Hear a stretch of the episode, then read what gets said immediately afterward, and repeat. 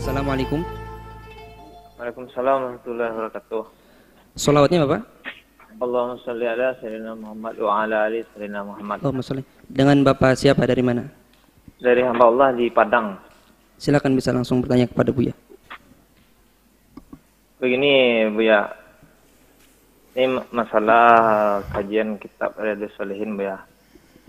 Di ada pernah saya, men, saya ada pernah saya mendengar oh, Ustadz ber, mengaji tentang kitab Riyadhus Shalihin ini dengan bab-bab zikir. Tapi dalam penjelasannya Buya, dia berbeda dengan uh, penjelasan Buya, karena zikir bersama itu uh, bid'ah dan zikir itu uh, dengan suara pelan katanya. Jadi kitabnya sama Buya, tapi penjelasannya berbeda. Itu itu bagaimana itu Buya? Yang jadi itu yang jadi pertanyaan Buya. Terima kasih Buya. Assalamualaikum warahmatullahi wabarakatuh. Waalaikumsalam warahmatullahi wabarakatuh. Dari Padang. Ya, saya akan menyampaikan dari apa yang saya baca, saya ketahui. Masalah zikir ya jelaskan, ada zikir yang dilantangkan suara adzan.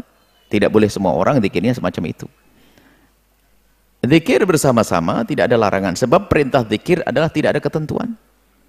Selagi Allah tidak membatasi, jangan sampai Anda membuat batasan. Membaca sholawat, kita diperintahkan innallaha wa malaikatahu yusholluna ala nabi. Malaikat dan Allah bersalawat. Ya ayyuhalladzina amanu, wahai orang yang beriman, sallu alaihi wasallimu. Sholawatlah engkau. Apakah di sini ada aturan khusus? Kamu harus sendiri-sendiri? Ada tidak? Enggak ada perintah sendiri-sendiri. Juga enggak ada perintah untuk rame-rame. Artinya kapan terjadi zikir boleh. Mari kita semua nyebut nama Allah. Allah. Subhanallah, la ilaha illallah, inna lillahi wa inna ilaihi raji'un. Beda, kan rame-rame, sama-sama. Yang menjadi sebab kita itu mudah menyalahkan orang, kadang kita itu tidak sadar, karena kita menuruti hawa nafsu. Suatu ketika, ini kejadian yang sesungguhnya, mungkin sekaligus, dia sangat marah, doa kok bersama. Doa itu sendiri-sendiri, sendiri baik. Akhirnya dia akhir majlis yang ngomong, ya Allah semoga Allah menjadikan kita hamba yang ahli surga. Amin. Nah, dia juga ngomong amin dia. Ini, ini, masya Allah. Makasih Ustaz. Kita barusan doa bersama. Jadi sebetulnya nggak ada masalah yang demikian itu. Anda kalau dipermasalahkan, Anda jangan menganggap itu sebuah masalah. Memang dalam setiap kehidupan ada orang yang semacam itu. Tapi Anda kan punya punya ram, punya rambu-rambu, punya ilmu. Zikir boleh dibaca bersama. Khususnya orang-orang awam, itu kalau zikirnya nggak bareng-bareng, lupa urutannya yang mana. Kadang nggak hafal, zikir habis sholat nggak ingat, habis sholat langsung bubar. Jadi kalau Anda orang menjelaskan Riyadhus Shalihin, kemudian dia melarang zikir bersama, nggak tahu diambil syarah dari mana.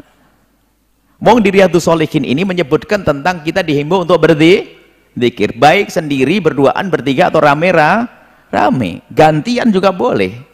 Jadi nggak ada, yang penting kita banyak berzikir. Kemudian ya kalau rame-ramenya tanpa disengaja ya, memang ada larangan harus rame-rame tidak disengaja, nggak ada sengaja tidak sengaja. Jadi Anda jangan membatasi begitu. Zikir ya zikir. Mengangkat suara ya, penting jangan lantang bikin orang pusing kaget, wajar. La ilaha illallah. Subhanallah. Jadi itu sebetulnya lagi-lagi tadi hawa nafsu. Kalau sudah kita kadang-kadang begini, kalau sudah tidak senang dengan kelompok itu apa saja diken salah. Dibahas urusan zikir, zikir bersama jadi bid'ah. Bers mengeluarkan suara dalam zikir bid'ah. Wong Nabi pernah melihat orang berzikir, dengar orang berzikir kok. Mengucapkan zikir Nabi mendengar, Nabi tidak melarang kok. Ini seperti itu. Jadi, kalau Anda bertemu dengan yang demikian itu ya doain semoga Allah memberikan hidayah agar orang itu bisa menjaga lisannya tidak mudah menyalahkan orang lain. Kalau Anda berzikir sendiri hebat. Lalu Anda mengajak anak-anak berzikir juga hebat. Anda habis sholat zikir diam sendiri, alhamdulillah mau zikir. Enggak zikir pun enggak apa-apa, sunnah yang penting sholat. Lalu tiba-tiba Anda mengajak zikir karena banyak orang awam yang hafal, bagus. Anda suarakan zikir boleh. Sholat bareng-bareng ya, kalau enggak bareng-bareng malas, oke. Okay. Yang membuat batasan itu siapa? Kok Anda ini tiba-tiba membuat batasan? Harus sendiri-sendiri, harus lirih. Mana harus sendiri, harus lirih? Datangkan satu riwayat, satu saja. Dunal jahri itu adalah jaharnya kayak apa? Dunal jahri jangan keras-keras amat. Tapi ada kan yang keras-keras amat. Berarti dunal jahri adalah adab di suatu keadaan. Jadi, kan sudah kita kasih contoh, ada zikir hari raya, kita kumandangkan Allah kata tertaj mina. Waktu Sayyidina Umar berzikir, mengucapkan takbir, mina bergema. Kalau bergema kira-kira bareng atau rame ruwet? Rame, Allahu Akbar, Allahu Akbar, Allahu Akbar. Kalau coba, nggak bareng. Nggak bisa, namanya heboh, ribut. Kalau bergema, itu adalah ada suara, Allahu Akbar, La ilaha illallah, Allahu Akbar. Tama. Mina bergema, bukan mina hirup pikuk, enggak. Mina bergema, dan itu sudah biasa. Tolong wahai saudaraku, ayo kita pandang sesuatu adalah dengan ketulusan, kejujuran, bukan dengan hawa nafsu karena kita benci dengan kelompok lain. Saya kalau ada orang tidak berzikir nggak apa-apa kok. Yang penting mau sholat zamannya zaman sholat saja. Kalau zikirnya kita sebagian masuk zikirnya lirih. Ya enggak apa-apa, dikit liris ada pas biasa. Makanya kalau kita masuk masjid, kita selalu minta kepada imam di situ, saya enggak mau jadi imam. Kalau terpaksa jadi imam, langsung saya serahkan. Dikir, dikir suka-suka. Tapi kalau itu komunitas yang saya kenal, saya ajak berzikir. Karena apa? Ada orang yang rajin dikir, ada orang yang malas dikir.